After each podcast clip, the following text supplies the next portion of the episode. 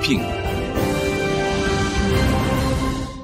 2021년 3월 3일 수요일 김용민 브리핑입니다. 최강욱 열린민주당 대표의 페이스북 글을 인용하겠습니다. 서초동에서 일하는 한 공무원의 정치 행보가 연일 시끄럽습니다. 속이 뻔히 보이는 수사권 남용 또한 여전합니다. 국민을 앞세운 궤변에 국민은 더 이상 속지 않을 것 같습니다. 그 공무원, 검찰 권한이 아닌 국민 권익을 지키려는 것이다. 이렇게 강조했다고 하는데 정작 정치 검찰의 권익을 지키느라 여념이 없다는 사실이 한명숙 총리 사건, 채널 A 사건, 김학의 출국 금지 사건, 룸살롱 접대 사건 등의 처리 과정에서 보인 뻔뻔함으로 낱낱이 드러나고 있습니다. 권력층의 반대에 대응하지 못하면 공정과 민주주의가 무너진다라고 했는데 정작 반칙을 일삼으면서 특권을 고수하는 것은 검찰이기 때문에 공정과 민주주의를 지키려 검찰 개혁이 진행된다는 사실을 스스로 강조할 뿐입니다. 법 집행을 효율적으로 하고 국민 권익을 지키기 위해서는 수사와 기소가 일체가 돼야 한다는데 그런 논리라면은 음? 아예 수사와 기소, 재판을 합치자 이런 논리로 연결될 궤변입니다. 벌을 주기 어렵거나 어, 법원에서 유죄 판결을 받기 어려운 사건까지 불필요하게 수사하게 되는데 그것이 바로 인권 침해다라고 말했다고 합니다. 표창장과 인, 인턴 활동 확인서를 둘러싼 인권 침해적 법 집행이라는 자신의 잘못을 자백해서 고마울 뿐입니다. 누군가가 그를 권력형 비리의 트렌드가 바뀌는 길, 목마다 있었던 검사다라면서 칭송했다고 하는데 무리한 수사로 숱한 무죄 판결을 양산한 과오에 대해서는 그 공무원 한마디도 말이 없습니다. 수사력이 국민적 자산이라고 했는데 그 수사력은 그 서초동 공무원이 반대하는 수사청에서 더욱 전문화되고 강화될 것입니다. 힘 있는 사람도 처벌을 똑같이 받고 법이 공평하게 적용돼야 한다는 것이다. 이렇게 하지 않으면 민주주의라 말할 수 없다. 이렇게 말했다고 합니다. 근데 뒤집어 이야기하면은 검사는 힘이 없는 사람이라서 그렇게 처벌을 안 받는 것입니까? 갖은 압력에도 검찰이 굽히지 않으니 칼을 빼앗고 쫓아내려 한다. 원칙대로 뚜벅뚜벅 길을 걸으니 아예 포크레인을 끌고 와서 파내려 하는 것이다. 라고 말하면서 어떤 합리적 지적이나 합법적 명령에도 유아 독존식의 군림을 계속하며 민주적 통제를 거부한 사실을 호도합니다. 또 법정에서 살아있는 권력과 맞서 보지 않은 사람이라면 졸속입법이 나라를 얼마나 혼란에 빠뜨리는지 모를 것이라고 주장합니다. 하지만 현장에서 정치 검찰과 맞서 보지 않은 사람조차도 이제 그들이 얼마나 아, 나라를 혼란에 빠뜨리는지 절감하고 있습니다. 어떻게든 해괴한 논리를 내세워서 어, 피하려 하고 자신을 수사한 사람을 음해하고 공격했다라고 말합니다. 그 서초동 공무원이 그대로 반사하지요. 엄희준, 김학이, 한동훈을 수사한 사람에게는 지금 어떻게 하고 있습니까? 마지막으로 전국의 검사들이 분노하며 걱정하고 있다라고 말합니다. 전국의 국민들이 분노하면서 걱정하는 것은 안 보이고 검사들끼리만 분노하고 걱정하는 것만 보입니다. 오로지 그들의 밥그릇밖에 보이지 않는 것입니다. 이렇게 뻔한 소리를 시간 들여가면서 읽어보고 해설하는 것도 일종의 낭비입니다. 신경 쓰지 마시고 그 서초동 공무원 무시하면 되겠습니다. 네. 전하의 이런 생양아치를 어, 또볼 수 있을까 하는 그런 의문을 저도 어, 한마디 남겨봅니다. 오늘 김용민 브리핑은 김성회 정치연구소 싱크와이 소장과 함께 김성회의 촉에서 윤석열의 난, 이문정 검사의 저항, 그리고 김진애 열린민주당 서울시장 후보의 의원직 던지기 이후 여권 서울시장 후보 단일화 후름을 상세히 짚어보도록 하겠습니다. 안진걸 민생경제연구소장과 함께하는 안진걸의 오늘에서는 조선일보 부수 조작 사건 고발 어떻게 진행되고 있는지 그 이야기 들어보겠습니다. 오늘 용터뷰는 김진애 열린민주당 서울시장 후보를 연결해서 박영선 더불어민주당 후보와의 단일화 어떻게 시도할 것인지 이야기 들어보겠습니다. 전우용 역사학자와 함께하는 전우용의 거울에서는 최근 화이자 백신 한 병을 7명에게 접종하는 것은 식염수를 타서 묽게 만들었기 때문이다. 이렇게 주장하는 아, 무려 언론사 기자가 있다고 하는데 그 이야기 함께 다뤄 보겠습니다. 그렇지 않아도 오늘 언론들 음, 백신 접종 이후에 사망한 환자 백신과의 연관성이 입증되지도 않았는데 아, 마치 백신 때문에 사망한 것인 양 떠벌리고 있습니다. 아, 이들은 음, 구제불능일까요? 네, 오늘도 7시까지 이슈 탐사 함께 하실 거죠? 오늘의 헤드라인으로 이어갑니다.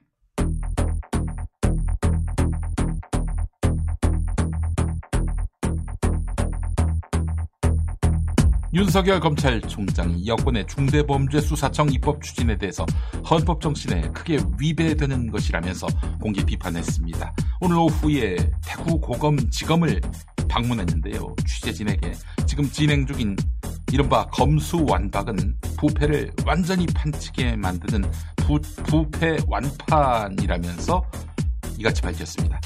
어, 윤 총장과 기자들의 일문일답을 들어보시겠습니다. 지금은 그런 말씀을 드리기 어렵습니다. 네. 혹시 정치권에서 역할을 해달라는 요청이 있는데 정치하실 의향이 있으십니까? 이 자리에서 드릴 말씀이 있는 것 같습니다. 네. 거기에 대해서 제가 특별히 말씀이 없습니다. 대검이 10년 전 한명숙 전 총리 사건 재판 과정에서 특수부 검사들이 재소자들에게 허위 증언을 강요한 의혹과 관련해 수사하고 있던 이문정 정책연구관의 수사권을 박탈했습니다. 대검이요. 윤석열의 대검이요. 반년 가까이 수사 권한 없이 조사만 담당하던 이문정 검사는 지난달 서울중앙지검 검사로 겸임 발령을 받아서 수사권을 손에 넣었는데요. 곧바로 한명숙 전 총리 재판의 허위 증언 강요 사건을 정식 수사하겠다고 보고했습니다. 하지만 대검은 즉각 반려하면서 오히려 이문정 검사에게 수사권을 준 법적 근거를 대라고 법무부에 이 의의를 제기하더니 이문정 연구관이 수사하겠다던 위증교사 사건을 다른 검사에게 배정했습니다. 이문정 검사는 자신의 SNS에 윤석열 총장의 직무 이전 지시에 안타깝고 한숨이 나오면서도 달리 어찌할 방도가 없어 답답하다라고 심경을 밝혔습니다. 정부가 광명 시흥 신도시 외에 다른 3기 신도시에서 한국토지주택공사 직원의 땅 투기 의혹이 있었는지 조사에 나섭니다. 국토교통부와 LH에 따르면 정부는 광명 시흥 외에 다른 3기 신도시에서도 LH 직원의 땅 투기가 있는지 전수조사에 착수하기로 했습니다. 어제 광명 시흥에서 일부 직원들이 100억 원대의 토지를 매입했다는 폭로가 나온 이후 3기 신도시 정책의 신뢰도에 의문이 제기되고 있는 상황입니다. 한편 문재인 대통령은 강도 높은 음, 지시를 강도 높은 진상규명을 주문했습니다. 강민석 청와대 대변인입니다. 광명 시흥은 물론 3기 신도시 전체를 대상으로 국토부, LH, 관계 공공기관 등의 신규 택지 개발 관련 부서 근무자 및 가족 등에 대한 토지거래 전수조사를 빈틈없이 실시할 것. 전수조사는 총리실이 지휘하되 국토부와 합동으로 충분한 인력을 투입해서 한 점 의혹도 남지 않게 강도 높이 조사할 것. 어제 오전 경기도 고양의 한 요양병원에서 아스트라제네카 백신을 접종한 50대가 4시간 뒤 심장 발작과 호흡 곤란 증상을 보여 응급처치 후 회복됐지만 오늘 오전에 다시 심장 발작이 나타나 응급처치 끝에 숨졌습니다. 사망자는 심장 질환과 당뇨 등 기저 질환이 있었던 것으로 알려졌는데 질병관리청은 사망 원인에 대한 역학조사를 벌일 방침입니다. 경기도 평택에서도 아스트라제네카 백신을 접종한 이후 고열과 전신 통증 등 중증 이상 반응을 보인 환자가 나흘 만인 오늘 오전에 숨져서 방역 당국이 백신 접종과의 연관성을 조사하고 있습니다. 다만 조선일보 등 언론들은 백신 접종과의 연관성이 입증되지 않은 가운데 사망 사실을 크게 보도하고 있어서 무리를 빚고 있습니다. 이상 오늘의 헤드라인이었습니다.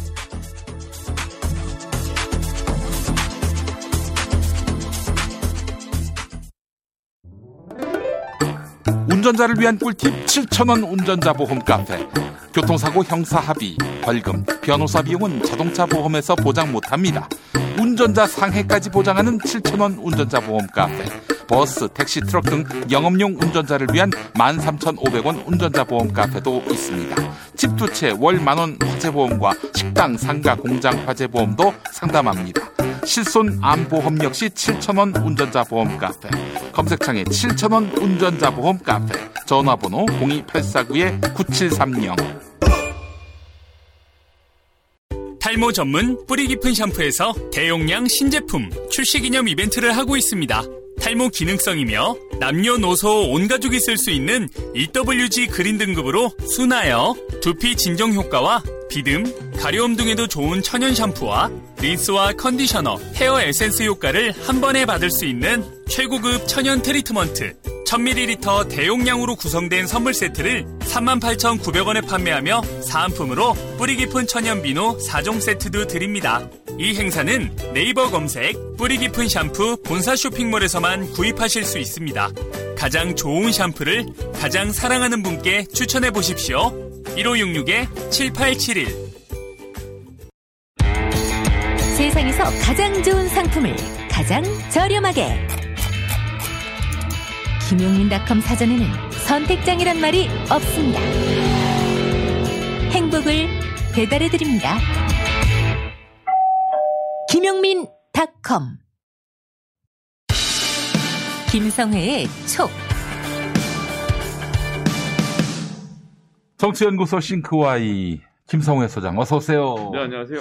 네, 그 아스트라제네카 백신을 에, 접종받은 환자 두 명이 세상을 떠났는데, 어 저는 처음에 기사 제목 보고 이거 뭐 백신 맞다 죽었나 그런 생각이 들더라고요. 근데 네. 그 돌아가신 분들의 그, 그, 그 어떤 사망 원인하고 백신 접종은 아직 연관 관계가 확인된 게 없어요. 전 세계에서 지금 2억 명이 백신을 맞았거든요. 네네. 연관이 있어서 돌아가신 분이 아직 없습니다. 아 근데 그래요. 우리나라에서만 갑자기 생긴다는 건 불가능하고요. 예. 언론이야 뭐 클릭 한 번을 더해서 돈을 한 푼이라도 더 벌어보고 싶은 마음이 간절할 텐데, 네. 예, 진짜 부끄러운 줄 알아야 됩니다. 아 뭐라, 뭐라고 말해야 될지 모를 분노가 치밀어 오르네요. 아니 이자들이 이제 언론사로 등록해가지고 어, 또 유력 언론으로 이렇게 저렇게 또 어, 인정을 받고 그렇게 해서 거둔 어, 이익이 굉장히 많은데요. 어, 그렇게 해서 추구하는 이익이 많은데 이런 무책임한 보도에 대해서는 뭐 책임을 지지 않으니 이거야말로 불공정이 아닌가 하는 생각이 듭니다. 아니, 이렇게 해서 지- 자기네들 구독자 신문 열심히 보고 그 신문 봐서 백신 안 맞아야 될 때 생각하고 그래서 돌아가시면 구독자 줄어드는 일인데, 음, 근데 어르신들이 정말 다른 건 몰라도 음. 제가 가짜 뉴스 웬만한 거 그냥 다 넘어가는데 음, 백신 관련돼서는 정말 이런 장난질들 안 했으면 좋겠어요. 사람 목숨이 왔다 갔다 하는 문제 글쎄 아닙니까? 말이에요. 예. 그래요. 어, 이 연관 관계에 대해서도 물론 우리가 모든 가능성을 열어두고 어, 조사를 해봐야 되겠지만은 또 이분들이 기저질환이 있었던 분들 아니겠어요? 예. 네, 그렇습니다. 어, 그 때문에 쉽게 예단할 수가 없는 건데 아, 이 사실은 말이죠. 전 세계적인 통계로 봐도 예, 예, 예. 있을 수 없는 일이라고 나왔으니까 음. 그런 정도에서 믿고 넘어가지 우리나라에만 이상한 일이 생길 거라고 생각하는 건 정말 말도 안 되는 일이죠. 네. 추윤정 님이 일본에도 사망자가 있는데 백신과는 무관했습니다라고 말씀하시네요. 네, 그래요. 우리나라 1년에 30만 명이 죽어요. 음, 예. 그래요. 태어나는 숫자보다 지금 죽는 숫자가 많아지지 않았습니까? 그렇습니다. 30만 명이면요. 예. 예. 하루에 1000명 넘게가 돌아가시는 건데 그중에서 백신 맞은 분이 왜 안 계시겠습니까? 아유, 우리 국민들이 좀 더 똑똑해져야 할 것 같습니다. 이런 언론들에게 예, 휘둘리지 않게 말이죠. 네. 아니, 그보다도 이런 나쁜 언론, 나쁜 보도에 대해서는 좀 아주 그 경을 쳐야 되는 거 아니겠습니까? 이거 저 사회적인 제재 시스템 같은 것들이 좀 구축될 필요가 있지 않겠나 하는 생각이 들어요. 뭐 이런 클릭질은 사실 가로막을 수 있는 가장 좋은 방법은 포털에서 뉴스를 없애버리는 건데 그렇지. 예. 예, 저는 그런 일들이 좀 이루어져야 된다고 생각합니다. 우리나라 사람들 뉴스 너무 봐요. 저도 음. 저도 뉴스 해설하고 뉴스 해설하는 걸로 먹고 사는 사람이지만 음. 예. 제가 수입이 줄어도 좋으니 좀 덜 보시고 예. 포털에서 하루 종일 그러니까 스포츠를 보면서 해소해야 될 에너지를 우리나라는 이 전부 다 이걸 뉴스를 보고 있는 거거든요. 윤석열 음. 같은 검사가 나와서 막 사람들을 찔러 죽이니까 그거 재밌다고 보면서 박수를 치고 있는데 네. 그렇게 중계하는 사람들이나 이걸 팔아먹는 포털이나 음. 아, 좀 대대적인 개혁이 있어야 된다고 생각을 합니다. 네, 알겠습니다. 어, 그 대구시장 권영진 대구시장이 윤석열을 만났네요. 어, 만나가지고 어? 어, 응원하고 지지한다 뭐 이런 말을 한 모양이죠. 예. 아니 이래도 되는 겁니까? 뭐 응원하고 지지는 하려면 하는데 음. 어, 닥쳤던 게 지붕 쳐다본다라는 속담이 생각나는 게요. 지금 국민의당이 예. 국회의원은 있지만 저게 정당으로서 비전을 가지고 뭔가를 하는 데입니까? 아, 국민의힘. 예, 국민의힘 죄송합니다. 예, 예, 예. 국민의힘이 그런 그런 정당이 아닌데 네. 윤석열이 그러면 바보냐? 음. 아니거든요. 네. 전 윤석열이 정치를 할 거라고 생각하지만 음. 국민의힘에서 정치를 할 가능성은 0이로 봅니다. 아 그래요. 예, 그렇기 예. 때문에 뭐 지금 국민의힘 힘 입장에서는 자기들 지지율을 지켜주고 음. 뭔가 야권의 후보로서 문재인 정부를 물리쳐주길 기대하면서 응원을 하겠지만 음, 그렇죠. 예 정치인 윤석열의 선택이 국민의 힘이 될 가능성은 저는 0으로 보고 있습니다. 그러면은 윤석열이 어디서 정치할까요? 아니 좋은 모델이 많이 있지 않습니까? 서울대 의대 나오신 안철수님, 음. 서울대 법대 나오신 금태섭님, 음. 예, 포함해서 잘난 분들끼리 하는 제3지대라는 게 항상 아, 있기 때문에 그 진중권님까지. 어, 뭐 예. 진중권님, 서민님, 뭐 예. 뭐 좋은 사람들 많이 몰수 있을 것 같아요. 거기 또 우리 홍석현님도 계시고, 아 그래요. 예, 중간지대에서 예. 어쨌거나 지금 현재 냉정하게 봐도 보수 세력을 국민의당 힘이 음. 예, 대표하지 못하고 있기 때문에 네. 제가 컨설턴트라도 윤석열에게 국민의 힘으로 가라고 하진 않겠습니다. 아 근데 아무리 그래도 그 현실적인 뭐 조직이나 자금 뭐 또 그동안의 정치의 경험 그로 인해 다져진 인프라 한 따져본다면은 국민의 힘으로 들어가는 게 훨씬 대권에 유리하지 않겠습니까? 제가 오늘 뭐 다른 자리에 사석에서 그런 얘기를 했었는데 이 네. 서울대에 나오신 분들이 예. 난닝구 정당 무서운 걸 모른다고. 이 사람들은 이런 지역에 있는 지역구에 있는 당원들과 대중들과 네. 호흡하고 섞는 것을 예. 굉장히 불쾌하게 생각해요. 음. 뭔가 정치는 약간 자기 같은 서울대 나온 사람들끼리 모여서 이렇게 하는 거지. 네. 지역구에 가서 막 막걸리 마시고 막 등산 다니고 같이 춤추고 이러는 거는 음. 굉장히 저열한 일이라고 생각을 하거든요. 아 그래요. 정당의 소중함과 중요함에 대해서 모르니까 제3지대로 가는 거죠. 아 그래요. 거기 가다가 이제 망하고. 예. 지금까지 제3지대 선거한 사례가 없지 않습니까? 예, 그렇죠. 예. 윤석열이 제3지대 출마해 주는 건 사실 민주당으로서는 예, 최고의 호재가 되는 거죠. 그렇죠. 국민의 힘에 힘을 빠지게 하는 거니까. 그렇죠. 예, 알겠습니다. 우리나라에서는 뭐 3자 필승론입니다. 삼잡혔으면 그래요. 그 이렇게까지 그 어, 우리 정치 역사를 좀 어, 성찰한다면은 어 그 제3지대로 가는 게 쉽지 않을 텐데 사실 이재명 경기도지사가 뭐 민주당을 탈당한다 이런 뭐 말도 안 되는 마타도어가 돌았을 때 야, 이건 정말 정알못들이 하는 얘기다. 어, 단 한 번도 탈당한 적이 없어요. 정치를 시작한 이래. 그리고 민주당을 통해서만 집권이 가능하다라는 인식까지 지금 하고 있는 거 아니겠어요? 그런 사람이 왜 탈당합니까? 이재명 지사가 민주당을 탈당해서 대선에서 이길 수 있는 확률은 네. 예, 없습니다. 그냥 없어요. 그런 건 없기 때문에 예. 그걸 아는 이재명 지사가 탈당이란 카드를 들고 나올 가능성은 없죠. 그 어떤 등신들이 그러는 말도 안 되는 전혀 정치 전문가들이 보면 바로 그 코웃음을 칠 그런 이야기를 조회수가 나오니까. 아 조회수가 그럼요. 그러면? 예. 유튜브는 그렇게 해야 팔리거든요. 아, 저. 그래요? 예. 저는 그렇게 안 하고 있습니다. 그러니까요. 네. 더잘 팔리는 거지. 자, 윤석열 총장, 뭐, 여권의 중대범죄수사청 설치 추진을 강도 높게 질타했는데, 또 그래 놓고는 또, 다른 또, 어, 대안을 제시하더만요. 보니까 뭐, 이런 전문 수사청, 공안 전문 수사청을 만들자느니. 마약 전문 수사청, 공안 전문 수사청, 무슨 뭐, 음, 예, 뭐, 각종 금융 범죄 전문 수사청을 만들어서 분리하면 될 거 아니냐. 네네네. 근데 이 꼼수의 핵심이 뭔지 아십니까? 뭡니까? 기소권과 수사권을 같이 주는 겁니다. 아, 그러니까 제2의 검찰이 되게끔 하는 거. 아니 제 검찰이 된게 아니라 기소권과 수사권이 있으면요. 음. 기소권은 검사밖에 못 가지도록 헌법에 돼 있어요. 음. 그러니까 검사들만 할 수 있는 거죠. 음. 지금 이것도 조금 전에 서울대 법대와 이 정당 얘기했던 거랑 똑같은 건데 음. 검사들이 음. 이 경찰들하고 같은 공간에서 일하는 이 불결함을 견딜 수가 없는 거예요. 음, 그렇죠. 내가 네. 수사청에 가서 어떻게 경찰들이랑 같은 계급으로 일을 하냐. 나는 사법고시 학교 간 검사인데 음. 이거거든요.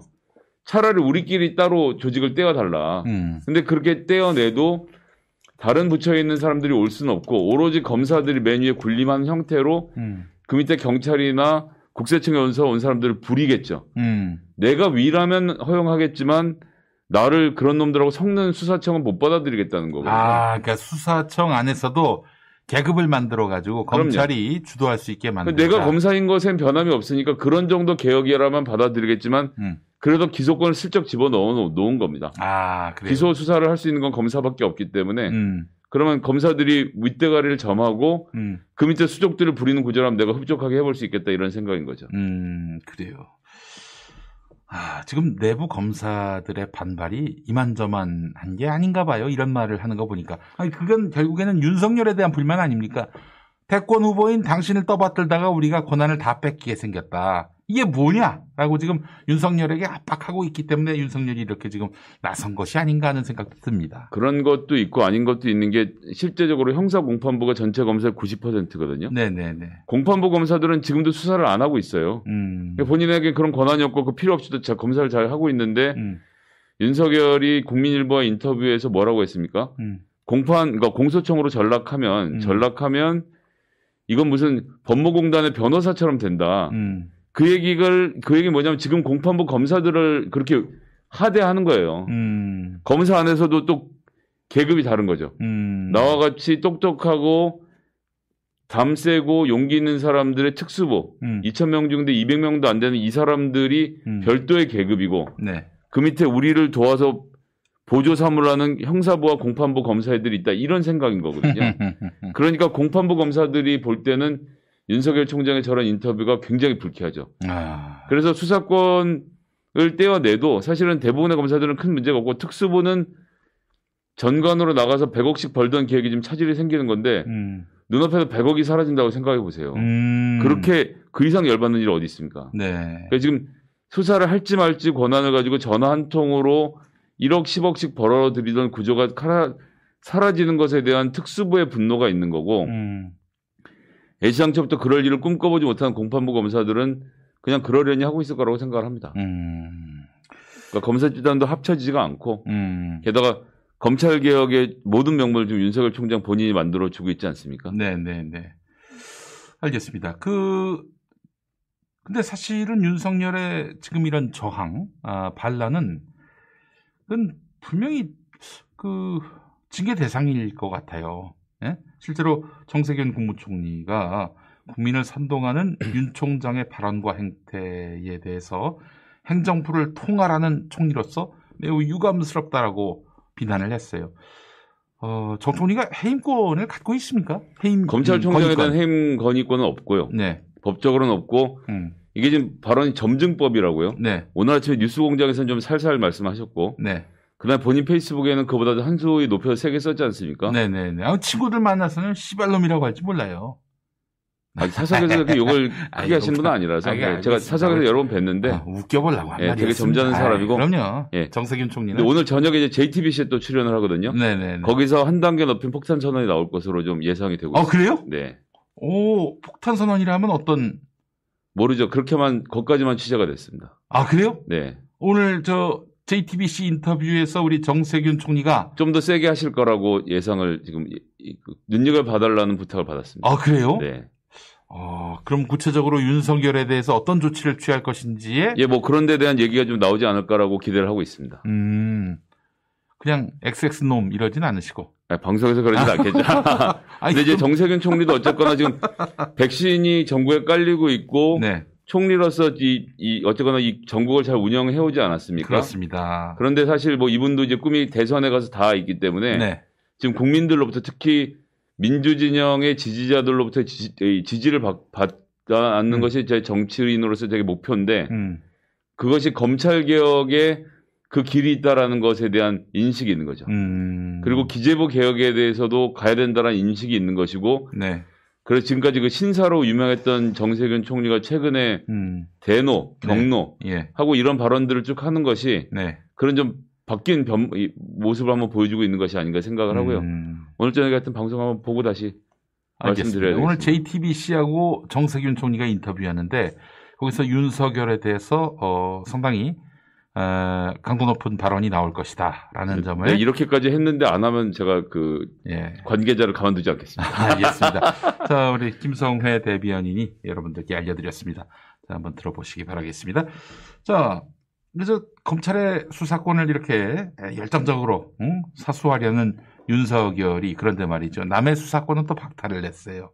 한명숙 전 총리 관련 수사에서 이문정 정책연구원을 배제했는데 어, 이 의도는 어떻게 보세요?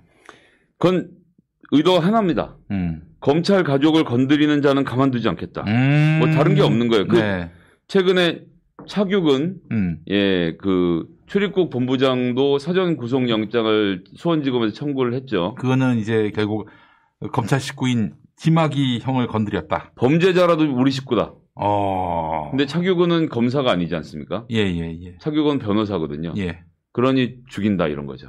같은 의미에서 이문정도 내부 고발이라는 게 우리 식구끼리 내부 고발이 어딨냐 이런 음. 거거든요. 네, 네, 네. 그래서 이거는 이문정이라는 검사가 사전에 인지를 해서 자기가 수- 사건을 진행하고 있었고 음. 왜는 어느 정도 준비가 돼서 수사 개시를 하려고 보고를 총장에게 총장과 차장에게 한 거예요. 음. 그런데 너 이거 하지 마라고 구두로 답변이 돌아왔고 거기에 대해서 이문정 검사가 그럼 구두로 하지 말고 나한테 하지 말라라고 서면으로 지휘해 달라. 음. 라고 요청을 했고 그래서 대검 이 감찰부 3차장을 3과장에게 음. 준 거잖아요. 네. 이 과정에서 감찰 내부에서는 이문정에게 사건 배당을 했는데 이문정 검사에게 음. 사건 배당을 했는데 조남관과 윤석열 음. 이두 자가 서면 지휘를 통해서 이 수사권을 빼앗은 것이 정확한 팩트입니다. 음. 그렇기 때문에 식구를 건드린 자는 그냥 두지 않겠다는 의지를 또 불태우는 거죠. 음. 아, 그래요. 그러니까 이제 지금 윤석열의 측근이기도 한 이런 한명숙 수사검사에게 불이익이 가해질 게 너무나 분명하기 때문에 그래서 이문정의 수사를 멈춰 세우려 한다. 예, 한동훈과 또 윤석열과 함께 이- 일했던 어미준 검사를 이걸로 다치게 해서는 안 된다라는 인식을 분명히 하는 거고 음. 이번 달만 넘기면 된다는 거거든요. 한동훈- 검사 96만 2천 원 받았다고 불기소 처분하고 네. 어미준은 임, 이문정을 빼돌림으로써 또 이문정을 따돌림으로써 싸고 돌고 음. 검찰 내부에서 내 식구만큼 내가 챙긴다라는 것을 정확히 보여주고 있는 거죠. 음, 그래요. 그럼 결국에는 이제 한명숙 수사 검사들이 잘못이 없다면은 뭐 굳이 이렇게 그 애써서 감싸고 돌 이유가 없을 거 아니에요. 이때 증언 교육을 받았다라고 지금 주장을 하고 있는데 무려 4명 중에 3명이 음, 관련돼서 같은 진술을 하고 있는 것이고 네, 김모 씨 한 사람만 그런 게 아니다라고 이야기를 하고 있는 것이거든요. 네. 그렇기 때문에 죄가 없을 수 없는 상황이 아니지 않을까 그렇게 보고 있습니다. 음, 그래요. 힘 있는 사람도 범죄를 저질렀다면 똑같이 처벌받고 법이 공평하게 적용돼야 한다.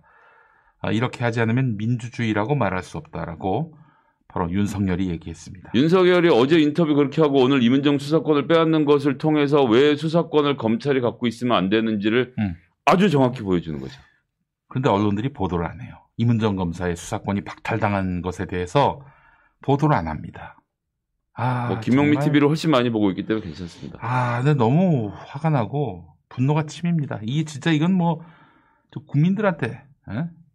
말장난을 하고 있는 건지. 그러니까 언론의 영향력이라는 것도 이제 없어졌고 좀 우리가 좀 조금만 과거로 돌아가 보면 네, 노무현 대통령 계실 때는요 예, 조선일보가 프레임을 짜면 네. 국민들을 우르르 넘어갔습니다. 그 그게 곧 여론이 됐어요. 그렇죠. 그리고 그 의제 설정권이 사라졌지 않습니까? 음, 오히려 지금은 김용민 TV가 만드는 여론이 더 크게 움직이기 때문에 네, 예, 저는 그렇게 소, 이 언론 소비자들이 자기 갈 길을 찾아서 가고 있는 상황으로 음, 보여집니다. 그러니까 조선일보를 우리가 폐간시킬 수 있는 방법은 사실 없다는 것을 확인했지 않습니까? 그렇죠. 그럼 우리가 더 잘 잘 나가는 수밖에 없는 거죠. 음, 그러네요. 김용민 TV 50만. 아, 감사합니다. 예, 이제 에, 17,000 정도 남았습니다. 예. 예. 저 김성애 소장님, 박범계 장관이 어떻게 좀 수사 지휘권을 발동해서 야 이문정 수사 자약에 납도 지금 저 공소시효도 얼마 안 남았는데 이렇게 할 수는 없는 겁니까? 그게 지금 감찰과의 사건 배당하는 검사까지 바꿀 수 있는지가 사실은 좀 애매하긴 합니다. 네, 음. 그런 부분이 있어서 박범계 장관이 이것과 관련된 수사권 발동을 할지는 잘 음. 모르겠지만 음. 어쨌든 한명숙 총리 이 구치소에서 들어가실 때도 같이 바로 옆에 서 있던 던 음. 장본인이 박범계 의원이었고요. 네네네. 이번에 이문정 검사에게 수사권을 준 것도 그런 뜻을 분명히 한 것 아닙니까? 그 장관의 이런 어, 수, 사권 음, 부여는 어, 장관의 의지고 장관의 그 권위가 담겨 있는 겁니다. 그런데 그렇습니다. 지금 이걸 무력화시키는 거란 말이죠. 이거는 반란입니다. 뭐 대통령한테도 반란하고 있는 자 아닙니까? 지금. 네, 예. 정말. 아, 근데 이런 자를 어떻게 계속 방치하고 있는지 이게 공직사회에 나쁜 음, 어떤 시그널이 되지는 않을지. 야, 그 저기 윤석열한테 밑보이면은 너 큰일 난다. 어? 뭐 기쁜 소식이라고는 모- 할지는 모르겠는데 저는 윤석열이 음. 임기를 채우지 않고 예, 음. 자기 발로 걸어 나갈 거라고 생각합니다. 아, 그래요? 네. 언제쯤? 시기는 본인도 재고 있겠죠. 음. 수사청 법안 발의도 하나의 시점이 될 수 있을 것이고요. 음. 그럴 경우 3월에 수사청 법안을 발의하고 음. 윤석열이 자진 사퇴를 하면 음. 그것이 재보궐 선거에 미치는 영향 등이 종합적으로 고려되어야 할 것이기 때문에 음. 윤석열 본인도 최적의 자리를 찾으려고 할 것이고요. 조선일보 등이 지금 계속 윤석열에게 요구하고 있는 거 아닙니까? 칼 음. 뽑아 들고 나오라고. 음. 거기에 대해서 어떤 태도를 취할지. 그리고 지금 본인이 20%가 넘게 올라갔던 지지율이 반 토막, 3분의 1 토막 나는 상황에서 굉장히 초조해진 음. 것이기 때문에 이게 한번 맛을 보면요. 끊을 수가 없습니다. 음. 그래서 저는 7월까지 기다리는 것보다는 음. 예, 3월, 4월 중에는 결단을 하지 않을까. 음. 그리고 좀 더 유리한 국면을 열려면 음. 재보궐 선거를 흔들 수 있는 국면에 나오려고 하지 않을까라는 예측은 예측이 있고 음. 윤석열이 지발로 걸어 나올 거란 취재가 있고 이렇게 두 가지가 섞인 말씀을 좀 드리겠습니다. 아, 그래요. 빨리 좀 그만둬야 우리가 그때는 좀 믿을 만한 검찰로 여기고 지금 못하고 있는 고발들을 좀 제대로 해보려고 하는데, 아, 참 언제쯤 빨리 좀 나가지 좀. 아, 뭐 믿을 만한 검사라는 게 근데 존재합니까? 많진 않죠, 사실. 그것도, 근데 윤석열이 있는 것보다는 나을 것 같습니다. 뭐 그건 그렇죠. 예. 자, 이 열린민주당, 어, 김진애 서울시장 후보가 의원직을 던지겠다 이랬는데, 아니, 그 정말 너무 의정 활동을 잘해온 분 아닙니까? 아, 예, 너무 아깝죠. 아이고. 법사위에서의 맹활약, 국토위에서 또 음. 주택청 신설 등 여러 가지 추진 과제가 있었는데요. 가는 곳마다 뭐 10명 이상의 의원이 할 역할을 담당하고 있어요. 그랬습니다. 예. 근데, 아, 꼭 사퇴를 하셔야 되나 하는 좀 안타까움이 있습니다. 저라고 뭐 안, 안 말려봤겠습니까? 음. 거꾸로도 매달려보고 바로도 붙어보고 다 했는데 뭐 네.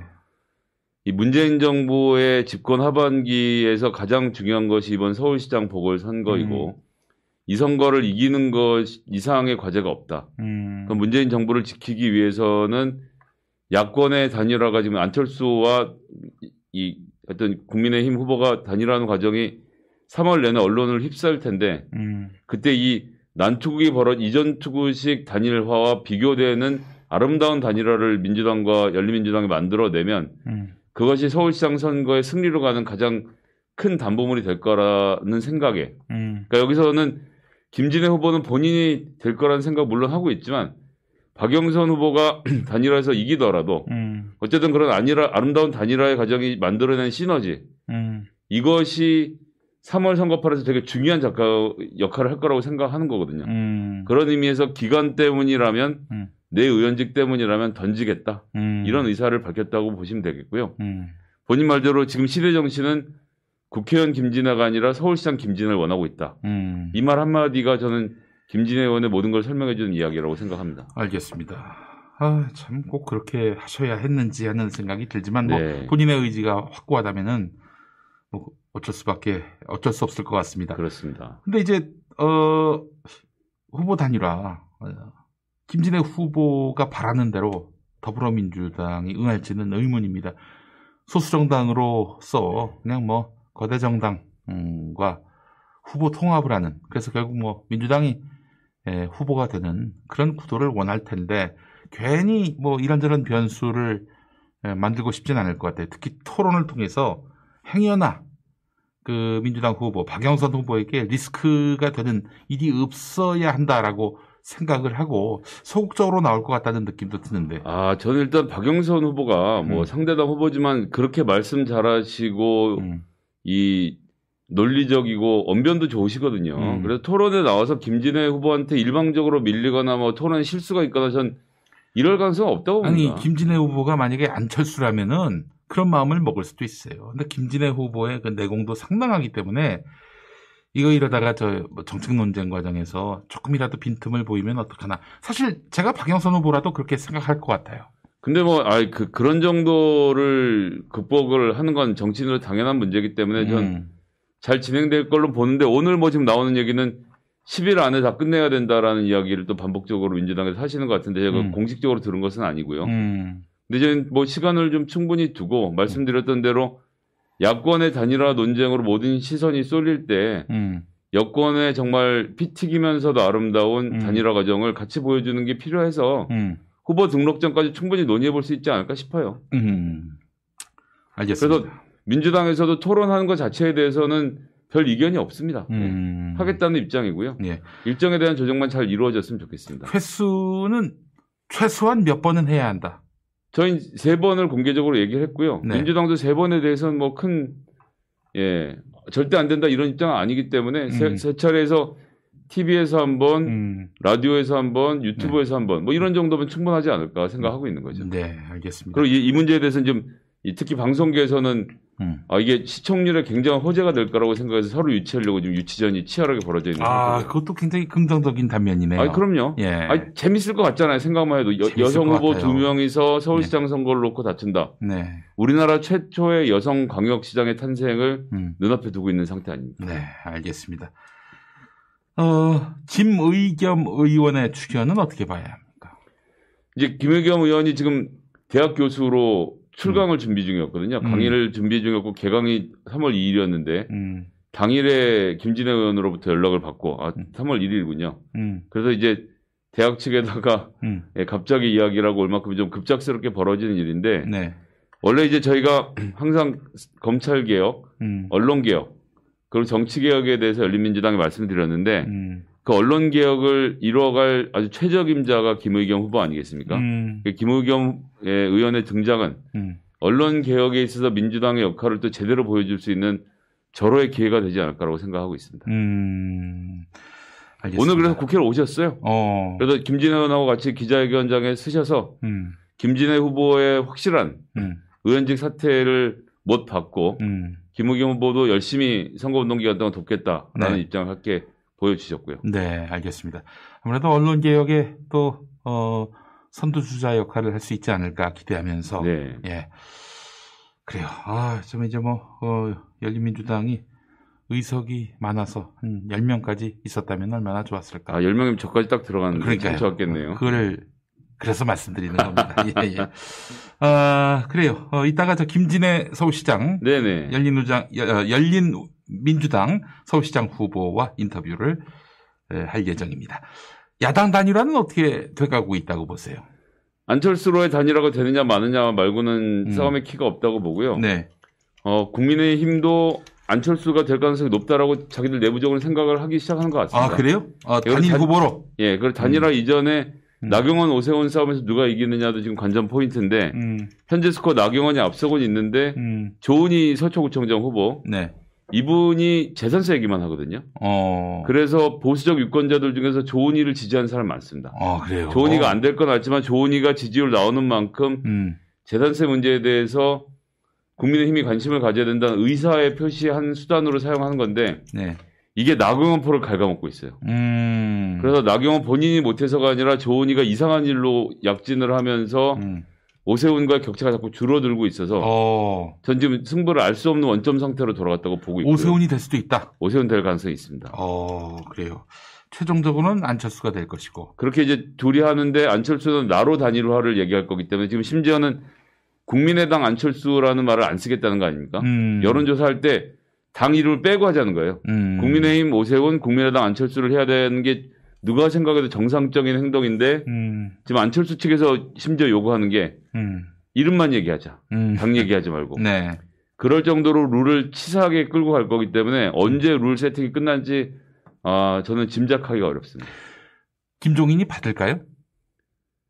그 이름만 나오게 하는 여론조사. 그러니까 여러 여러 가지 안을 놓고 싸우겠지만 김종인 비대위원장이 굳이 안철수의 이야기를 다 들어줄 리 없고요. 음, 뭐몇 차례에 걸쳐 말씀드렸지만 김종인 비대위원장이 안철수를 정치인으로 인정 안 하기 때문에 음, 그에게 유리하게 되는 일을 별로 추구하려 하려고 하지 않을 겁니다. 그런데 음. 이제 더 재밌는 것은 국민의힘 내부에서는 음, 김종인을 내보내려면 안철수가 꼭 들어와야 되는 상황이 또 있거든요. 음. 그래서 뭐 지금으로서는 말씀드릴 단계는 아니긴 한데 네. 김근식 위원도 그런 얘기를 했고 음, 안철수에게 거절 못할 제안을 해서 음, 안철수가 국민의힘으로 걸어 들어오게 만들고 음, 그러면서 김종인을 내보내는 그림 음. 이런 그림들을 또 내부에서 그리고 있기 때문에 누가 그렇게 합니까? 어느 그림이 이길지 모르겠습니다. 안철수에게 그, 그, 거부 못할, 예? 그런, 어, 아이디어를, 김종인을 제외한 이, 음. 이 내에 있는 친박 친이 그룹들이 함께 모여서 김종인을 쫓아낼 수 있는 방법을 연구하면서 만들고 있는 걸로 알고 있습니다. 당내에 김종인 개가 있습니까? 없죠. 없어요. 비대위원들만 있고 실질적으로 지금 당에서 그런 식으로 따지면 음. 가장 큰 개파를 형성하고 있는 건 제가 생각에는 김무성이 아닐까. 아. 그리고 김무성 의원이 안철수에게 굉장히 우호적인 자세를 취하고 있는 걸로 음. 그렇게 듣고 있습니다. 네, 알겠습니다. 자, 오늘도 함께 해주신 김성회 소장님. 말씀 잘 들었고, 이따 JTBC 뉴스를 한번 눈여겨보도록 하겠습니다. 감사합니다. 예, 자, 김용민 브리핑 함께하고 계신데요. 어, 보수의 길을 묻다는 2부에서 함께 하도록 하겠습니다. 이제 옛날 뉴스로 이어갑니다. 충남 금산의 넓은 인삼밭. 정성 농장을 일군 농부 아버지 이정열 씨. 자연은 노력한 만큼 내어준다. 그 자연의 마음을 알기에 정성 농장을 더불어 일구는 아들 이성규 씨도 아버지에게 배운 것처럼 정직하고 또 성실하게 정성농장 홍삼은 인삼 재배부터 가공 판매까지 모두 책임지고 있습니다. 그래서 대한민국 1등 품질을 자부합니다. 검색창에 정성 농장 홍삼을 검색해 주세요. 정성 농장 홍삼. 전화 문의는 010-9754-6972. 오빠, 아침부터 왜 이렇게 기운이 없어요? 아, 박지희 씨, 코어업을 못 먹어서 그래. 너무 바빠서 코어업 주문할 시간이 없어. 김엄마 같은 분들을 위한 코어업 정기 배송 2 플러스 2 이벤트. 코어업이 자동으로 결제하고 보내드리는 정기 배송 서비스를 시작합니다. 한 번 신청하면 떨어지기 전에 알아서 보내주니까 귀찮게 매번 주문할 필요가 없습니다. 페로산 마카와 멀티비타민을 한 번에 코어업. 정기 배송 신청하면 2 플러스 2 편리함 2배, 선물 2배. 검색창에 코어업 검색하세요.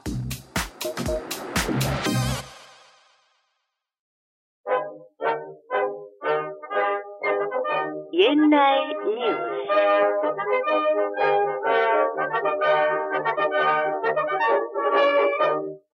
과거의 3월 3일로 여행을 떠나보겠습니다. 1973년 3월 3일로 가볼까요? 오랜 역사를 지닌 중앙방송국이 국영에서 공영으로 지혜제를 바꾸어 한국방송공사로 발족했습니다. 1927년 2월 호출부호 JODK로 첫 전파를 내보낸 KBS는 개국 46돌 만에 1973년 3월 3일을 기해 공영 체제로 전환하고 번영의 길잡이로서의 방송임을 인식하고 보다 좋은 내용의 프로그램을 제작 방송함으로써 국민의 방송, 결의 방송으로서 최선을 다할 것을 다짐했습니다. 1973년 3월 3일. 오늘은 KBS가 국영방송에서 공영방송으로 재탄생한 날. 1987년 3월 3일. 당시 대통령 전두환은 KBS에게 축하의 휘호를 보냈는데, 당시 KBS 뉴스9 첫 뉴스. 여러분 안녕하십니까. 3월 3일 화요일 밤 KBS 앞시 뉴스입니다. 예, 오늘은 제5공화국 대통령 취임 6주년이 되는 날입니다. 또 3월 3일 오늘은 저희 KBS가 중앙방송국에서 한국방송공사로 새 출발을 한 지 14도를 맞는 날입니다. 오늘 전두환 대통령은 취임 6주년을 맞는 감회 속에 저희 한국방송공사 창립 14도를 축하하고 격려하는 뜻으로 평소 뜻있게 생각했던 글귀를 기념 휘호로 보내주었습니다.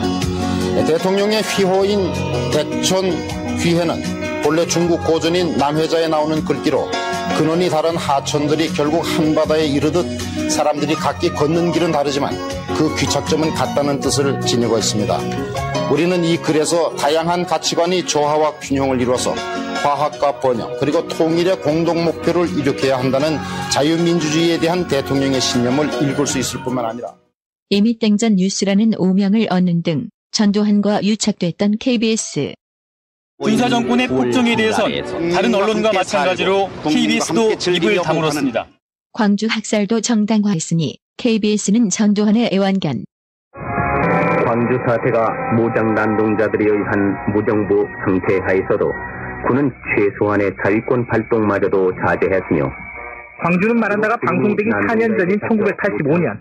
당시 사실상의 국영방송이었던 KBS는 단 한 명의 증언도 단 한 커트의 계엄군 진압 장면도 없이 80년 광주를 또 한 번 무참하게 유린했습니다. 상자가 발생하자 광주 사태를 자꾸 다시 되씹어서 국가에 무슨 이익이 있겠느냐 다시 건드려서 생기는 상처 광주 민중항쟁만이 아니었는데 1987년 6월 항쟁 당시에도 87년 2월 7일 전국적인 박종철 군 추도 집회가 예정되자 KBS의 여론조작과 독재 정권 편들기는 더욱 노골화됩니다.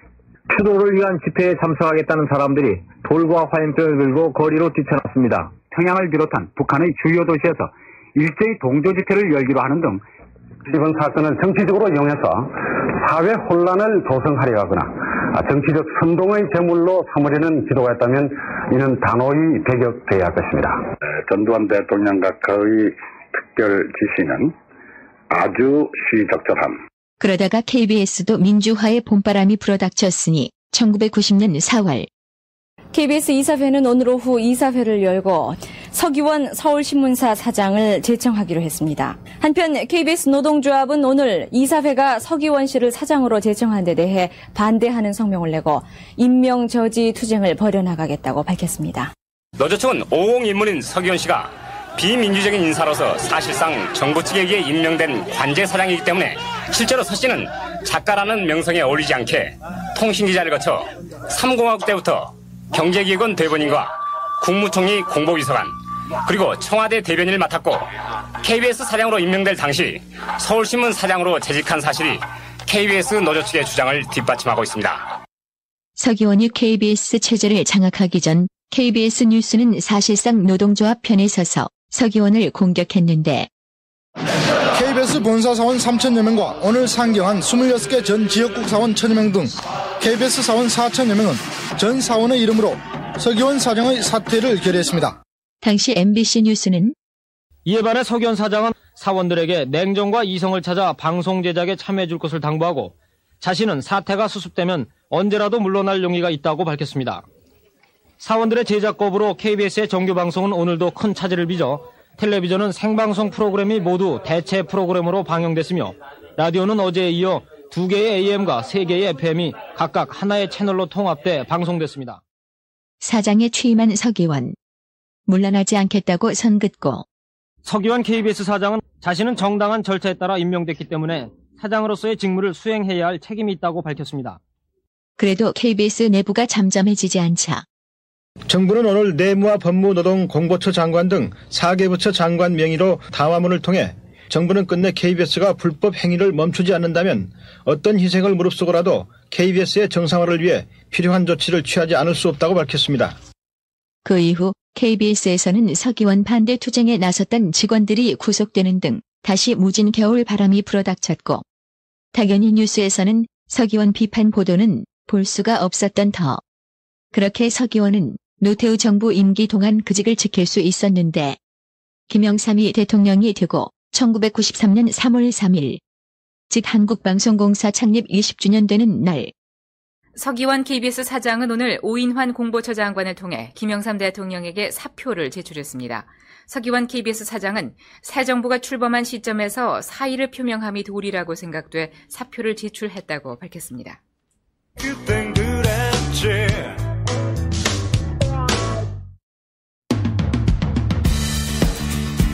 잠시 후 오늘의 이슈를 짚어봅니다. 안진걸 민생경제연구소장과 함께합니다. 네, 오늘 광고는 날이죠. 어, 아트 에어 드라이기입니다. JMW 드라이기는 일명 미용실 드라이기로 불리는 대한민국의 자랑스러운 브랜드입니다. 하루 종일 드라이기가 필요한 미용실에서 많이 쓰이는 드라이기라는 것은 그만큼 강력하고 튼튼하다 이런 의미 아니겠습니까? 실제로 JMW 팬텀 드라이기는 세계 최초의 기술 특허로 인정받은 BLDC 모터를 사용해서 다른 회사 제품 대비 수명이 10배 이상 향상돼서 반영구적 사용이 가능하고요. 드라이기의 진동이 낮고 에너지 효율은 20% 음, 이상 개선된 친환경 드라이기입니다. 또한 미열이 없는 아, 완벽한 냉풍 모드를 지원해서 열 손상으로부터 어, 모발을 보호할 수 있습니다. 아 그렇군요.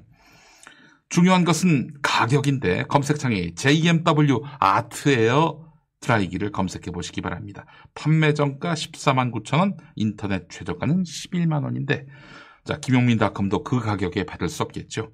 김용민닷컴의 압도적 최저가는 82,900원. 판매 정가가 14만 9천 원이고 아무리 뒤져봐도 인터넷 최저가는 11만 원인데 김용민닷컴은 82,900원.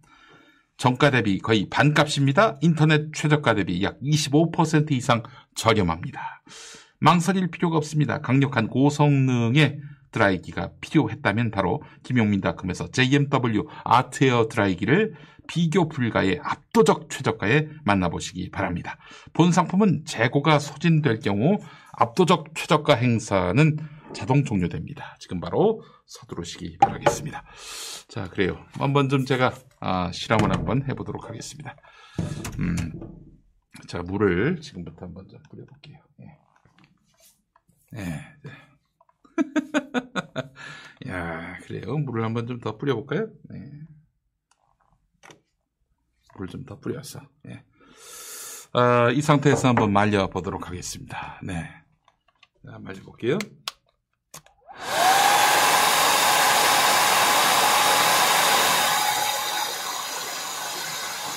아이고, 뜨끈뜨끈한 게.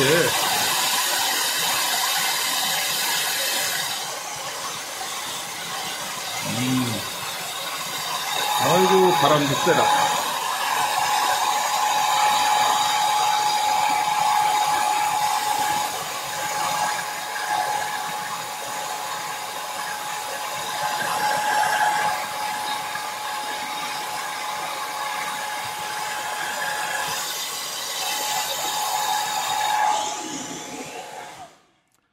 어떻습니까, 여러분? 아, 이거 정말 너무 좋지 않나요? 네. 자, JMW 아트에어 드라이기. 다른 곳에서는 14만 9천 원에 팔리는 거, 김용민닷컴은 8만 2,900원입니다. 많은 분들의 구매 바랍니다.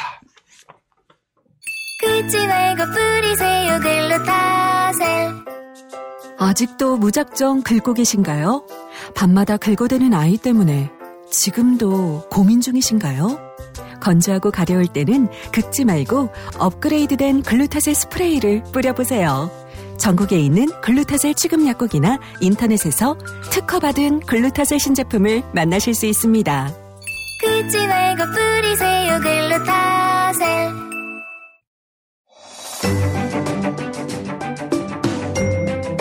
저녁 8시 김용민 TV 라이브 잊지 않으셨죠? 월요일 국물 없는 기자회 화요일 맘스 시사 수요일 히히 히 스토리 목요일 꼼찰 청장이 방송됩니다. 세상을 보는 눈 여기는 김용민 TV입니다.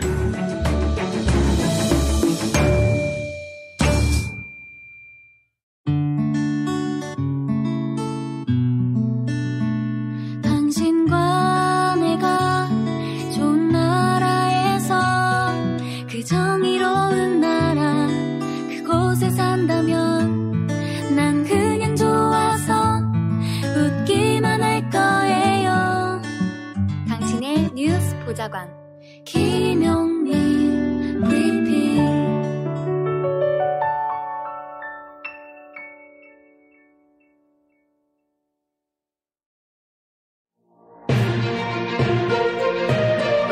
안진걸의 오늘 안진걸 민생경제연구소장 만나겠습니다. 안 소장님. 네, 안녕하십니까. 아, 네.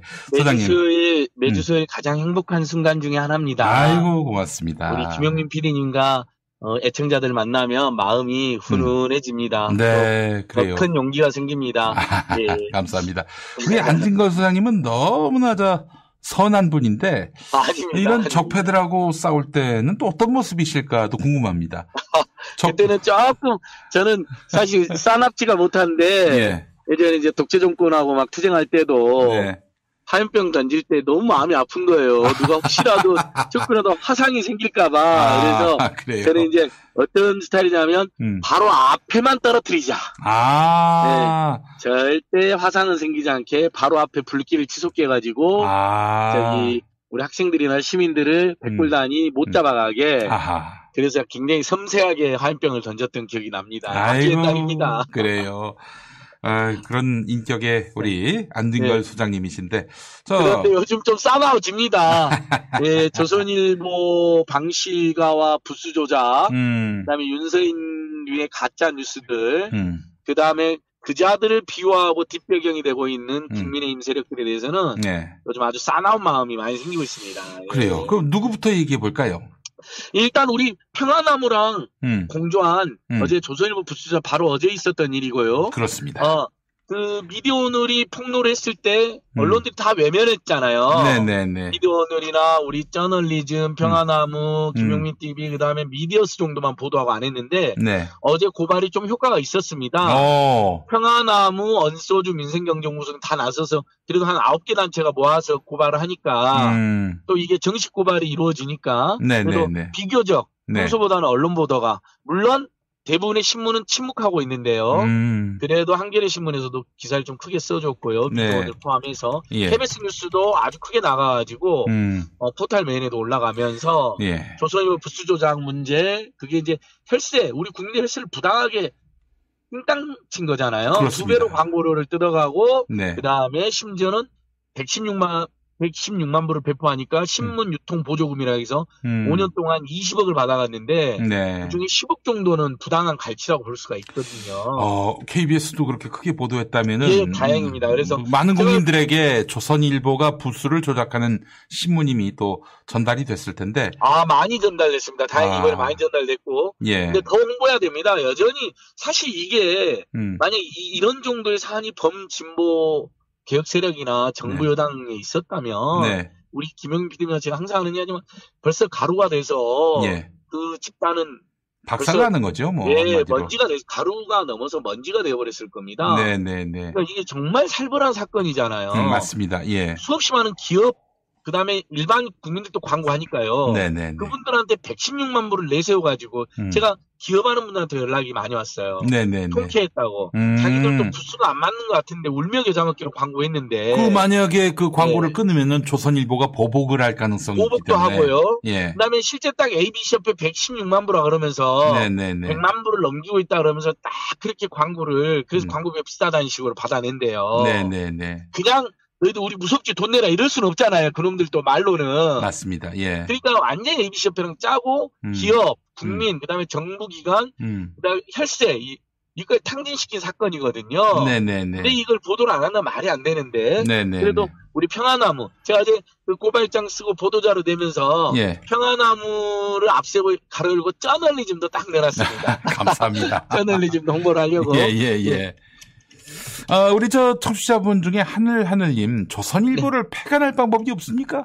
아마 그런 고민을 우리 그러니까요. 저 안진걸 네. 소장님도 하셨을 것 같은데. 저는 예전에 함세웅 신부님께서 내일처럼 조선일보 폐간을 기도하신다고 한 적 있잖아요. 네네네네. 저도 그런 심경입니다. 근데 어, 세상이 기도만으로는 이루어지지 않기 때문에 그렇죠. 예. 간절한 기도와 함께 음, 틈만 나면 고발하고 네. 지금 벌써 작년에 가짜 뉴스까지 해서 조선일보 방실과 미리까지 해서 어, 고발한 게 한 10건이 됩니다. 아, 예, 예, 그 예. 민원연도 열심히 해줬고요. 저희도 따로 뭐 따로 하거나 같이 한 건 해서 10건쯤 되는데요. 네. 그 부분 바탕이 이번에 또 한 거잖아요. 음, 이제 네. 11번째 고발인데요. 네. 계속 고발하고 민사소송하고 이럴 수밖에 없습니다. 그러면 음. 이런 거 알려지면 특히 부수 조작 같은 건 국민들 입장에서는 맨 조선일보 광고를 1등 신문이라고 하잖아요. 글쎄 말입니다. 근데 이게 조작된 1등이라는 게 이번에 확인됐기 때문에 음. 정말 통쾌한 한 방을 먹일 수 있는 거거든요. 네네네. 그래서 어, 항상 우리가 투쟁을 할 때 보면 국민적 설득력이 높은 이슈를 널리 알리는 게 좋잖아요. 음. 애매한 것보다는. 네네네. 또는 복잡하고 힘들면 시민들께서 이해, 이해하는데 저 삶이 피곤하니까 글쎄 말이에요. 예, 예. 이해가 좀 덜 하신데 음. 요거 같은 경우는 너무 이해가 쉬운 거예요. 음. 와 부스 두 배로 음. 50만 분대 116만 불 했단 말이야. 이런 개 나쁜 놈들 바로 나오는 거거든요. 네네네. 어 근데 거기 국민 세금 정부 광고를 조중동이 1, 2, 3들 다투고 있잖아요. 네네네. 정부 그럼 정부 광고도 두 배로면 벌써 최소 수십에서 수백억을 우리 국민 세금을 가져갔네. 이게 그럼 그 돈으로 음. 지금 4차 재난지원금 발표되니까 벌써 하해 농가 같은 데는 사각지대라고 이야기가 나와요. 아, 예, 예. 예. 우리 애청자 여러분들 하해 농가는 딱 감 잡히시잖아요. 음. 입학식 졸업 다 없어져 갖고 하해 농가도 진짜 울상이거든요. 꽃집하고. 네. 예, 예, 예. 이분들은 지원이 거의 없거나 아주 미미하게 됐거든요. 네 네. 조선일보에 부당하게 지원됐던 돈들 환수해서 네. 지금 홍남기 부총리 논리가 돈이 없다는 거니까 네, 예, 예. 이렇게 부당한 것들 환수해갖고 그게 몇십억이 되고 몇백억이 될 텐데 음. 그럼 우리 국민들 수 어쨌든 수만 명을 더 챙길 수 있는 거 아닙니까? 네네네. 민생 문제랑도 관련이 있죠. 그리고 또 일면 노점상이나 사회경제학자 노점상 중에도 세금 내는 분도 있고 특히 사업자 등록한 노점상만 돕겠다 그러니까 네. 조선일보가 문재인 정부를 맹비는 안 했어요. 네. 그러니까 한겨레 신문에서 그럼 노점상 분들도 어, 등록도 했고 평소에 뭐 물건 살 때 부가세 다 내는 분들인데 팔기 위해서 네. 국민이 아니라 말해서 있어 이제 화제가 됐는데 네네네. 그러니까 아무튼 사회경제학자들이나 서민을 위한 정책만 내놓으면 음. 조선일보 이놈들 어떤 식으로든 비꼬고 맞습니다. 또 저기 흠, 흠집 내기를 시도합니다. 네네네. 그러니까 민생 경제 살리기에 가장 반대가 마- 저기 방해를 많이 하는 집단이 또 조선일보 집단이거든요. 그렇습니다. 예. 정치개혁, 검찰개혁만 방해하는 게 아니라요. 음. 그래서 저는 오늘 우리 애청자 여러분 음. 정말 김용민 어, PD님이랑 제가 방송만 하는 게 아니라 네. 평화나무랑 쩌널리와 함께 고발도 이렇게 행동도 하고 있다는 거. 그래서 제가 고발하다 보니까 이런 문득 생각이 들었어요. 네. 우리 평화나무하고 쩌널리즘 굉장히 귀한 일 하는데 음. 저희도 좀힘좀 못하겠다. 물론 회원가입은 저는 이미 했습니다. 평화나무. 그래서 감사합니다. 제가 이번에 음. 언소주랑 평화나무에는 우리 민생경제연구소에서 네. 각각 500만 원씩 기부하기로 결의를 했습니다. 아이고, 아이고 무슨 그러니까 제 민생경제연구소는 얼마든지 잘 굴러가니까요. 어떤 식으로든 해서 야. 특히 언론개혁을 위해서 싸우는 집단 네. 특히 우리 언소주 요즘, 언소주가 굉장히 열심히 합니다. 언론소유자 네네네. 주권행동 가짜뉴스 공모전도 하고 있잖아요 이분들이요. 예, 예, 예. 그 상금도 60만 원입니다. 네. 시청자 여러분들께서 정말 말도 안 되는 가짜 뉴스나 나쁜 뉴스를 보시면 네. 김용민 TV와 저널리즘에도 제보를 하시고 예. 우리 언소주랑 민생경제연구소도 알려주시면 우리가 심사해서 1등 60만 원. 아하. 네. 그러니까 이제 우리 시민들의 참여를 복돋기 위해서 예. 언소자 민생경제 좀 펀딩을 했습니다. 음. 그러다 보니까 더 나아가서 안 되겠다. 예, 예. 어, 예. 평화나무하고 언소주는 우리가 특별히 도와야겠다. 그래서 어, 돈이 많으면 5천만 원 하고 싶은데 아이고, 세상에. 예, 촛불, 촛불 시민들이 제일 많이 집결했던 개국본에 음. 개국본 개국국민본부에 네. 보이스피싱 사고도 당하고 굉장히 힘들었잖아요. 네, 지금도 네, 네. 받고 그래서 거기에 천만 원, 음. 평화나무 500만 원, 언소주 500만 원 이렇게 결의해서 예. 기부를 집행하고 있습니다. 아이고, 감사합니다. 네, 팩트입니다. 네, 열심히 하겠습니다. 앞으로 예, 예, 예. 더욱 열심히 해서, 어, 그러니까요. 조선일보 네. 같은 언론이 더 이상 존재할 수 없는 세상을 만들기 위해서, 어, 열심히 노력하겠습니다. 아이고, 그러니까 감사합니다. 엊그저께 3.1혁명이었잖아요. 그렇습니다. 예. 5등은 자해, 예. 우리 조선의 음, 독립. 자주국인, 독립국임과 예, 우리 조선인의 자주민임을 선포하느라 얼마나 아름다운 문장입니까? 그렇습니다. 예, 예. 그 3.1혁명의 정신을 보면 조선일보는 진즉 지금 없어져야 될 집단인데 100년이나 됐어요. 101년이 동안 됐습니다. 그러니까요. 그리고 나경원 씨가 자기가 예. 친일파라는 비판을 받으니까 저쪽에 친일파가 많다는 식으로 음. 하고 넘어갔는데 저쪽이라 하면 진보 개혁 진영을 말하는 건데 네네네. 그건 팩트도 아닐 뿐만 아니라 예, 예, 예. 본인이 친일 행각한 것에 대해서 질문을 당내에서까지 받은 거- 거잖아요, 심지어. 그렇습니다. 예. 그러면 예전에 제가 말, 뭐, 자위대 강거라든지, 예. 뭐, 반민특위가 국론을 분열시켰다는 건 내가 잘못했다. 실언이었다고 인정을 사과해야 되는데, 네. 저쪽이 많다. 음. 그리고 이제 그런 얘기 그만하자는 식으로 하고 넘어갔잖아요. 와, 그러니까 지금 여러분 우리가 정신 바짝 차려야 됩니다. 음. 조선일보 같은 집단, 음. 나경 같은 집단이 이번에 국민의힘 지금 1, 2를 다투고 있잖아요. 맞습니다. 예. 조선일보가 신문 물론 조작으로 드러났지만 1등이라고 내세우고 있고 예. 이런 통탄할 지경이거든요. 음. 지하에 계신 독립투사들이 하늘의 독립투사들이 음. 아마 조선일보와 나경원 씨가 활개치는 거 보면 음. 잠못 이루실 겁니다. 네. 정말 구천에서 예. 피눈물 토하실 겁니다. 네, 그래서 네. 실제 그 이번에 대통령님 3.1혁명 기념식 때 음. 그 이제 담요를 떨어뜨렸던 우리 100세가 넘은 독립투사님 계시잖아요. 네, 네, 네. 그분이 작년에 실제 국회 가서 예. 나경원은 사퇴해라 2019년대. 아, 그러셨군요. 그런 예. 준엄한 말씀을 100세가 넘는 독립투사께서 네, 네. 어디서 어 노골적인 친일 분자가 음. 어 제1야당의 원내대표를 하고 있냐. 음. 근데 그분이 정말 정정하게 계셔서 음. 이번 3.1혁명 기념식에도 오셨어요. 네, 네, 이제 네. 담요 떨어뜨니까 대통령께서 즉시 조치를 했잖아요. 예, 예, 예. 굉장히 훈훈한 광경이었습니다. 너무 보기 좋았고요. 다음 정부가 만약에 에, 저 이런 독립운동가들을 열받게 하는 음, 정권이라면은 담요 떨어지든 뭐 그런 말든 아니 그분들이 어떤 피눈물을 흘리든 말든 전혀 신경을 안 쓸 겁니다. 예. 행사장에 초대도 안 하겠죠. 아, 당연히 그럴 네, 거예요. 또 항의하고 예. 어, 오히려 21세기 이런 음. 자존 우리가 자존감과 민족 정기와 역사 정의를 될 이때에 음. 오히려 여전히 친일 사대 매국노들이 음. 행사를 하면 그분들이 또 거부하겠지만 네. 가셔도 홀대당할 게 분명합니다. 네.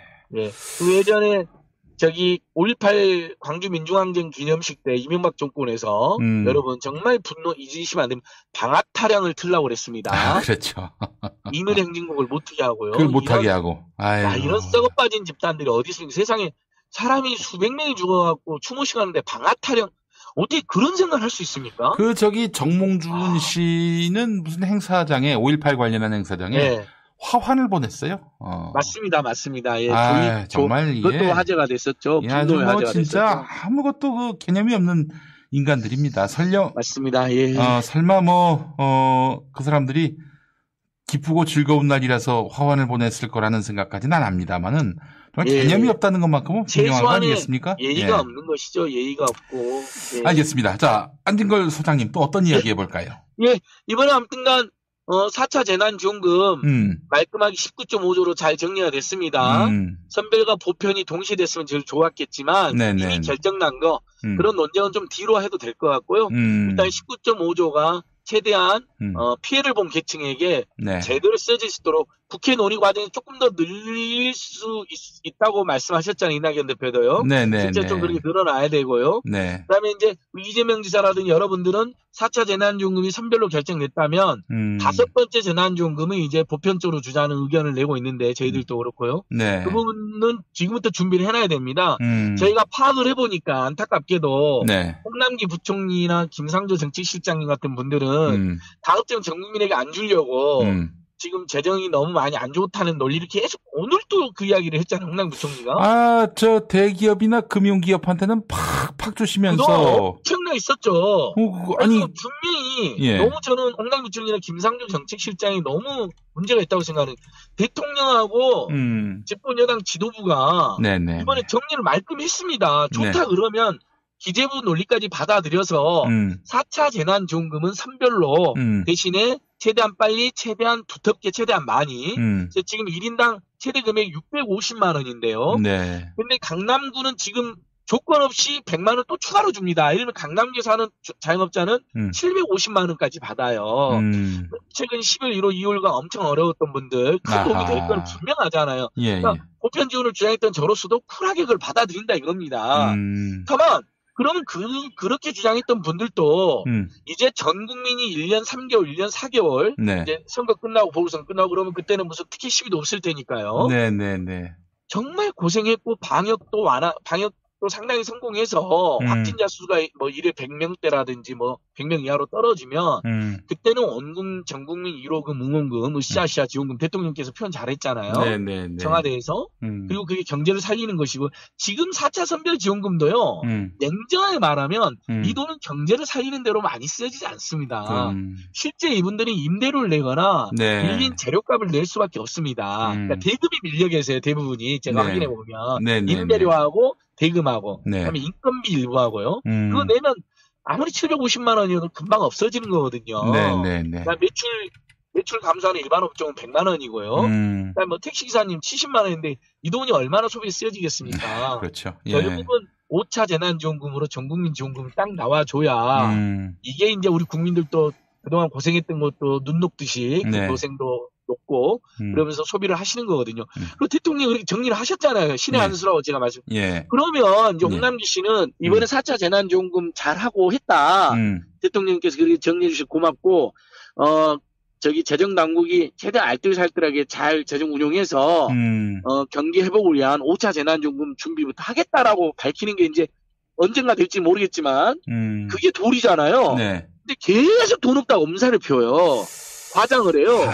그럼 5차 재난지원금도 협조하지 않겠다는 것으로 비춰집니다. 음. 굉장히 저는 이건 정말 괘씸합니다. 아무리- 아니, 그 우리 예. 저 안진걸 소장님이 그 참여연대 계실 때 예. 김상조 교수를 모르진 않으셨을 것 같은데. 잘하는 분이죠. 근데 그분 왜 그렇게 됐어요? 청와대 정책실장이 기재부가 그런 논리를 펼치면 네, 네. 청와대와 정- 기재부 사이에서 음. 그런 것을 조율하고 음. 때로는 설득도 하고 네. 또는 대통령의 메신저로서 음. 어, 때로는 꾸짖기도 하고 네, 그렇죠. 이게, 예. 이게 관료의 나라가 아니잖아요. 맞습니다. 국민의 예. 나라이고 예. 그다음에 민주적 정당성으로 투표돼서 권력을 받은 분들이 음.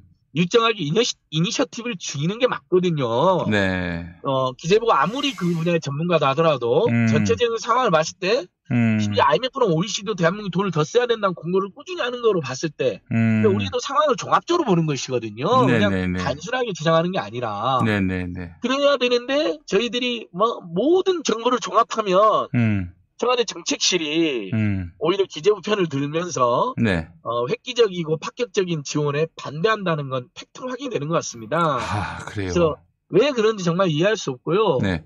어, 그럼 조 바이든은 지금 바다 건너 조 바이든은 음. 2천조를 지금 발표했잖아요. 네. 정부 부양책으로 1인당 국민 1인당 150만 원. 음. 그다음에 최저임금 2배 인상. 음. 거기다가 학자금 때문에 생긴 빚은 이건 정말 국가가 책임져야 되는데 1,100만 원 탕감한다 그러니까 미국 민당원들은 아니다 5,500만 원 탕감하자 이러고 놀 이런 논쟁을 하고 있거든요 미국이요. 네. 그곧 망할 것 같은 미국 문- 문제가 굉장히 많은 나라라고 우리는 지적하지만 음. 미국 내에도 그런 대단한 음. 애민 애민주의 전통이 있는 거예요. 국민을 음. 위해서 정부가 과감히 나서자. 네. 우리는 정말 찔끔찔끔 쓰면서 끝까지 국민들 애태우고 음. 국민들 열불나게 만드는 겁니다. 아니 그 김상조 그 실장은 왜 그런다고 보세요? 저는 그분이 네. 어그 안정적인 국정 운영이라는 네. 미명하에 네. 기재부 예. 기재부가 하자는 대로 하는 게 그나마 낫다. 예. 어, 도전, 실험, 합격, 획기적 음. 이게 이게 필요한 시대인데도 불구하고 지금 기대 코로나 때문에 더더욱이나 음. 그다음에 촛불혁명의 문재인 정부의 정체성도 맞는데 네. 그런 것들은 안 해봤잖아요. 예. 불안하고 때로는 좀 걱정도 되니까 음. 그걸 너무 내세워서 음. 기재부 중심으로 안정적으로 가자라는 음. 것으로 선회한 게 아닌가 싶습니다. 그 보수화 됐다라고 봐야 되겠군요. 매우 보수화되어 있고 매우 관료화됐다고 보여집니다. 아니 그분이 원래 그런 분이었습니까? 그런 분이 아니었던 걸로 알고 있는데. 네, 대단히 아쉽습니다. 맞습니다. 아 그래요. 사람이. 참여연대에서 저희들이랑 일할 때는 굉장히 이제 진취적이시고 음. 어, 정부의 그런 보신적인 태도나 재벌 중심적 태도에 대해서 음. 맹비난하시고 그랬죠. 네. 공정거래위원장 시절에도 그랬고 정책실 어, 정책실장 되신 이후에도 음. 그렇게 이분이 뭐 일본 파격적인 것을 내세웠다 네. 이런 이야기 들어본 적이 없고 음. 심지어 대통령께서 한국형 뉴딜을 하자 그러니까 국회 가가지고 예. 자기는 뭐 반대했었다. 아니 그러니까 뭐 이런 이야기 해갖고 큰 논란을 불러일으켰잖아요. 거기 들어가서 처음에는 개혁적이다가 점점 관료화되는 게 아니라 아예 들어가자마자 관료화된 게 아닌가 하는 생각이 들어요. 그러니까요. 그래서 여러분 뭐 문재인 정부를 우리가 옹호하고 촛불혁명을 끝까지 음. 계승하고 그건 필요하지만 음. 경우에 따라서는 따끔한 비판도 불가피한 거 불가피한 부분이 있습니다. 네네네. 무조건적 옹호가 예. 꼭 도움이 되는 건 아닌 경우도 있잖아요. 네, 그렇죠. 예. 대통령의 훌륭한 성품이나 대통령의 개혁적 취지는 분명해 보입니다. 음. 하지만 그것이 제대로 살아나지 않을 때는 음. 저희들이 때로는 호소도 하고 음. 감히 음. 뭔가 문제가 있다라는 지적도 할 수밖에 없는 상황인 것이죠. 네. 그래야 남은 1년 5월달까지 내년까지 레임덕 없이 잘하실 수 있는 거거든요. 알겠습니다. 예. 특히 국민들의 민심, 음. 먹고 사는 문제, 양극화, 음. 서민 경제 살리기 이 여기에서 과감하지 않으면 어디서 지지율이 올라가겠습니까? 맞습니다. 사실 예. 검찰 개혁이나 언론 개혁은 정말 우리 그렇게 주창했지만 생각처럼 안 되고 있잖아요. 음, 정말 답답하고요. 네. 그리고 뭐 윤석열 세력의 준동도 너무나 기가 막히지만 계속 어 그런 보수파와 국민의힘이나 조중동 짜고 네. 계속 오히려 정권을 뒤흔드는 프레임으로 작용하니까 음, 그 부분에 대해서는 또 제가 지금 올인을 못하고 있는 면도 있잖아요. 네. 이럴 때일수록 그러면 예. 민생 문제, 서민 경제 살리는데 확고한 실력을 보여줘야 되거든요. 예. 알겠습니다. 자, 안진걸 수장님 오늘 말씀 잘 들었습니다. 감사합니다. 예, 고맙습니다. 더 발로 뛰고 또 나타나겠습니다. 네. 감사합니다. 김용민 브리핑과 함께한 시간 어떠셨어요? 구독하기, 별점 주기, 댓글 달기, 후원하기로 응원해주세요. 이 방송을 유튜브 김용민 TV를 통해서도 만날 수 있는 거 알고 계시죠? 그럼 다음 시간에 다시 만나요.